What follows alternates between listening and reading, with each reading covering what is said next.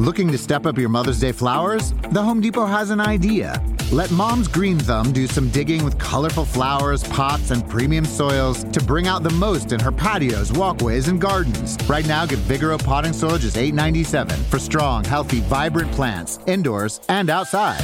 Shop our wide selection online and pick up your order in-store and give Mom the gift of a beautiful garden. Get Vigoro Potting Soil just eight dollars and ninety-seven cents at the Home Depot. How doers get more done. See homedepot.com slash delivery for details. This is People Every Day. Coming up, why there's been a surge in eating disorders among boys and young men during the pandemic. Plus, Prince Charles says brother Prince Andrew will not return as an official royal amid sexual abuse case.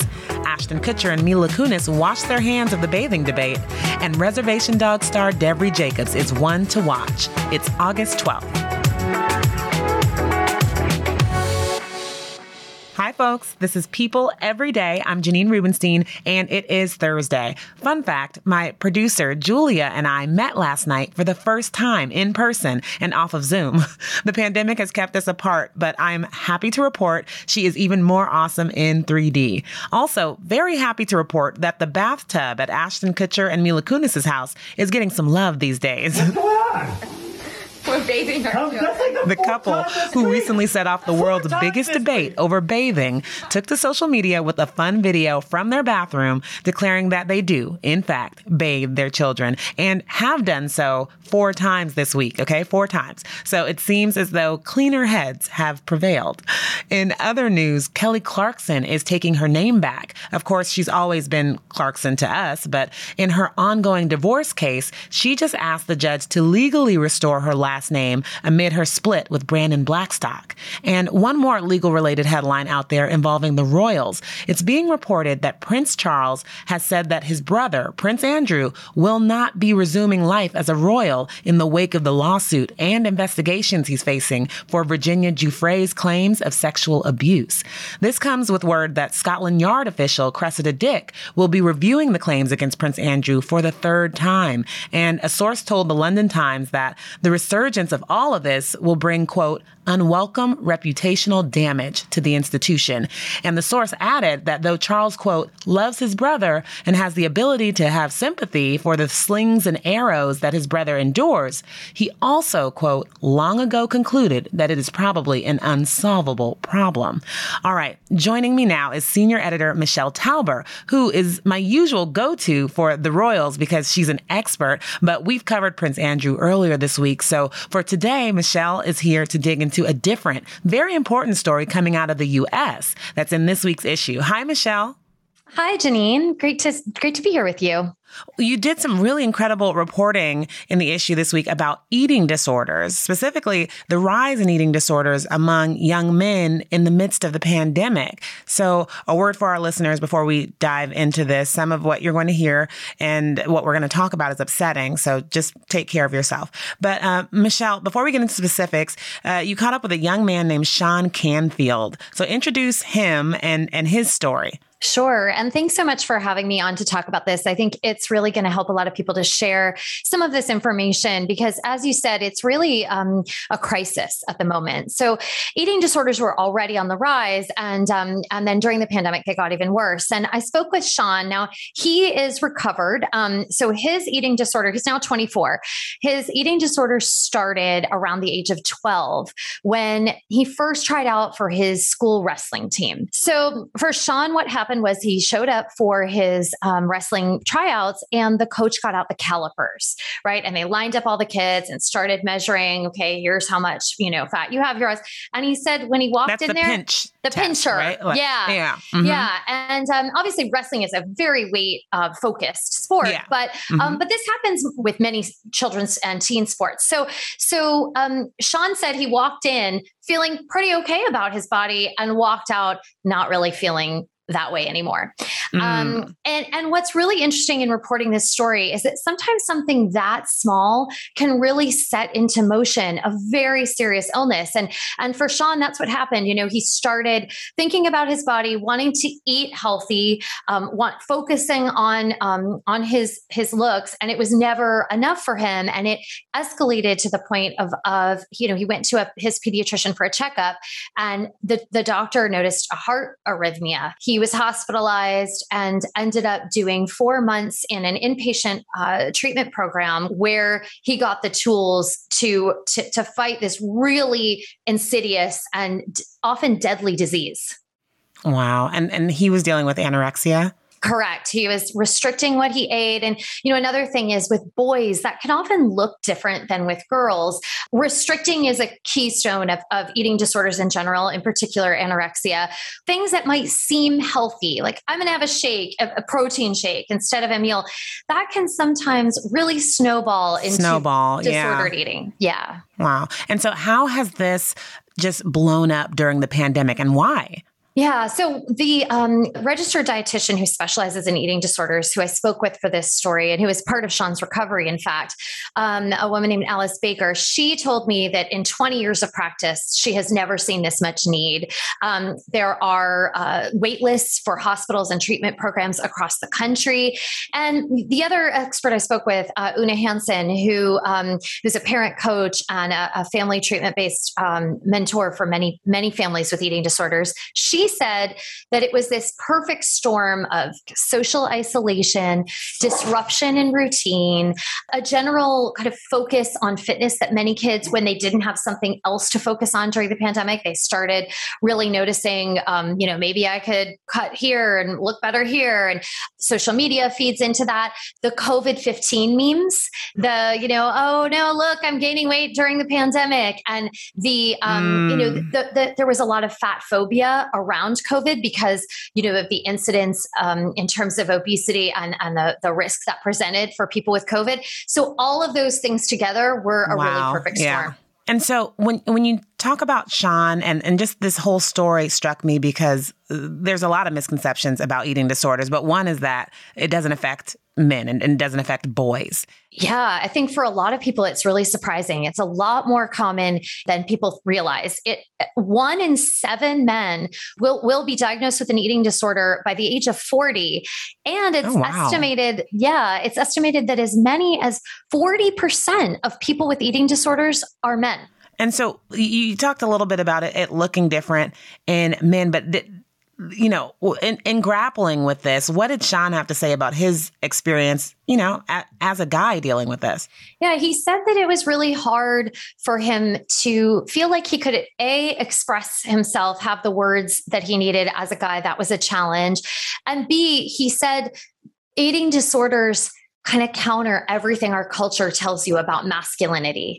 So mm. that was, you know, that was a challenge for him um, in dealing with them. And again, I think it was, it's so important to educate people that eating disorders look different for everyone. And what might look like healthy eating, you know, is disguising a, a really, a, a much deeper illness. And so what are some of the signs? I'm so happy for him that he has recovered, but what are some of the signs that loved ones can keep an eye on and, and keep an eye out for so that they can help? Yeah. Well, and first, I, you know, I want to say that, that a lot of people have a very mis, a big misconception that an eating disorder happens after someone has a, a trauma or someone is suffering from depression, anxiety, mm, and that leads mm-hmm. to an eating disorder.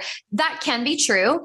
But often the eating disorder and the and the, the deprivation, the nutritional deprivation, leads to depression and anxiety, not the other mm. way around. So, so one of the things to look for is um, a change in mood. And I'm really talking about teenagers now. Another one, obviously weight loss, but I, but I want to make the point that Una made that even in children in larger bodies, weight loss is something to pay attention to.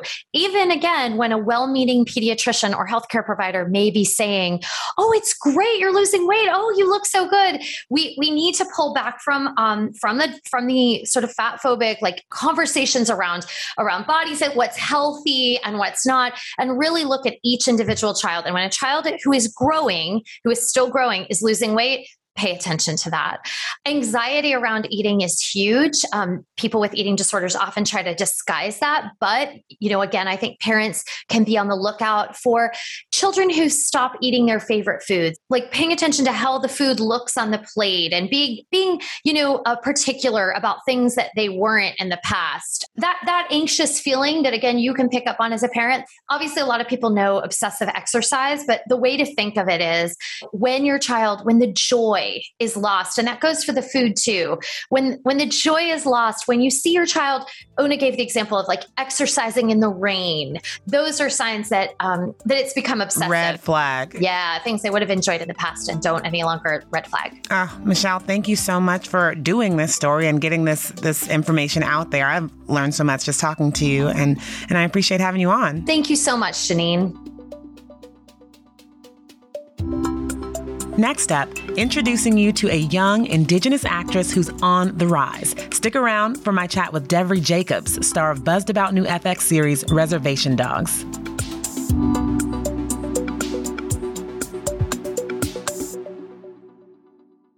Looking to step up your Mother's Day flowers? The Home Depot has an idea. Let Mom's green thumb do some digging with colorful flowers, pots, and premium soils to bring out the most in her patios, walkways, and gardens. Right now, get Vigoro Potting Soil just eight dollars and ninety-seven cents for strong, healthy, vibrant plants, indoors and outside. Shop our wide selection online and pick up your order in-store and give Mom the gift of a beautiful garden. Get Vigoro Potting Soil just eight dollars and ninety-seven cents at the Home Depot. How doers get more done. See homedepot.com slash delivery for details. Make the most of your me time with sensational hair products from Method. The new range of shampoos and conditioners will leave your hair looking shiny and feeling healthy. From Pure Peace, infused with peony, rose water, and quinoa protein, to Simply Nourish, crafted with coconut, rice milk, and shea butter. And Daily Zen, with calming cucumber, seaweed, and green tea. Visit method products dot com to unleash your inner shower with Method and reconnect with the best version of yourself.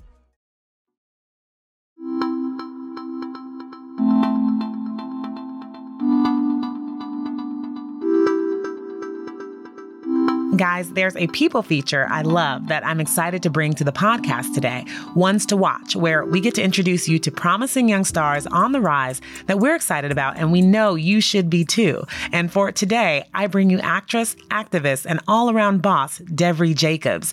She is one of the stars of the new F X series Reservation Dogs, streaming on Hulu, and everyone's buzzing about it. It follows four Indigenous teens in rural Oklahoma as they navigate the misadventures of youth while trying to get to California. California. I'm excited about the show because it amplifies Indigenous voices in a way that I haven't really seen before. Most of the people behind the show grew up in Indigenous communities, and Devery herself is originally from the Mohawk territory in Quebec, and she's here now to get into that and more. Hi, Devery. How are you? Hey, thank you so much for having me. I'm I'm doing great. So awesome to have you on. And and let's get into your character. You play Elora, the de facto leader of the group, right? So introduce us to her a little bit and, and what you like about her. Absolutely. So I play Elora Danan, who is named after the baby in the nineteen eighties movie Willow. Um, and Elora Danan is, I would say she's like the moral center of the group, whether they like it or not. She's the one who organizes the crimes, who's the one who's getting the money together to leave for California. Um, and I've had the privilege of playing a lot of like badass women and young women in, in the career that I've had. And Elora Danan is no exception. But what I especially love about her is that she has so much heart. And even though we're introduced to her with this tough exterior throughout the season, we get to see who she is and how she's become the way that she is. Nice, nice. So the show was created and co-written by Taika Waititi and Sterling Harjo, and it actually takes place near where Sterling grew up. So how did he help you guys like prepare for this role? And and do you feel, you know, pressure knowing that, I mean, A, he and other folks in the community are watching and, and that this is something that, you know, would be distributed on a large scale? I mean, I feel like even if I weren't a part of this project, it would be something that I'd watch, which just makes me even more proud to, to be a part of it. But I feel like it's it's about damn time that Indigenous people are represented on this scale. So rarely have we been afforded the opportunity to tell our own stories. And Reservation Dogs It's, it's so perfect that it's a comedy because our communities are actually so funny, and nobody thinks, like, in Western culture really thinks that Indigenous people are anything but this idea of like the stoic Indian who's in like, who are being shot in old Western films, or they'll think of stereotypes like Pocahontas, but we, we haven't had many opportunities to be three-dimensional, but we're all collectively helping Sterling tell his childhood story of the experience of growing up in rural Oklahoma, of being Muscogee Creek and Seminole, of being descendants from the Trail of Tears. That experience is something that we all got on board in telling, and, and a huge part in preparing for the role. Sterling invited us in to learn about the Trail of Tears and to learn about mm. Muscogee history, to learn about Seminole culture, and the the entire set. Like, this is the first project I'd ever experienced where it was an all Indigenous writers room. There were only Indigenous directors. It was an all Native. Wow. Board. But then not only that, in like nearly every department, when I looked around, there were Indigenous crew members. So while we all fall under the umbrella of like Indigenous or Native American, we are all different and come from different experiences. But this show very much uh, a piece of work that draws on all of our experiences, whether we were raised on reservations or raised in urban settings. That is so awesome. That's so awesome. I mean, you mentioned you mentioned that, yes, there there are thousands of Indigenous communities all around the world. And, and, and we also know that this is one show about one group of people. But that said, is there something universal here that you guys felt, something that appealed to you, even though you grew up, you know, thousands of miles away in a different community? Oh, my goodness. Absolutely. I mean, even if I look at Taika Waititi's two thousand ten film Boy, I watched that, and even though they're Maori, Indigenous from New Zealand, I was like, this could be my community. This could be my res with my cousins and my aunties. And so there's such a, a universality when it does come to representing our specific cultures. And I think that's that's true of, of any story. Some of my favorite films and and television shows have been so specific to communities that are different from my own, like Atlanta, for example. Like, it was through those specificities that I was able to find a way in and connect. Or I'll look at films like Moonlight or Minari and, and projects like that. It's through that specific culture that becomes universal. And while we have different languages and cultures as Indigenous people, there's so much collective history that ties us together. And that's where we were able to bring our influence. And my family was able to look at the trailer and be like, oh my God, the only difference between there and here is that like there's a Southern accent happening with some character. That was Devery Jacobs, star of F X's new series, Reservation Dogs, streaming now on Hulu. For more on her, head over to people dot com. And now, something to make you smile. After a long, long, fulfilling career, a nurse from Washington is hanging up her scrubs. Cece Rigney has been a nurse for over seventy years and has finally decided to retire from Tacoma General Hospital at the age of ninety-six. She's the oldest working nurse in the country, and here's what she told N B C News about her life spent as an essential worker. I have made so many, many friends over the years, and I know I will miss each and every one. Just amazing. And she's putting her health first for once and stepping away as covid nineteen cases rise again. But she says she hopes to return to the hospital as a volunteer when it is safe. I'll talk to you tomorrow.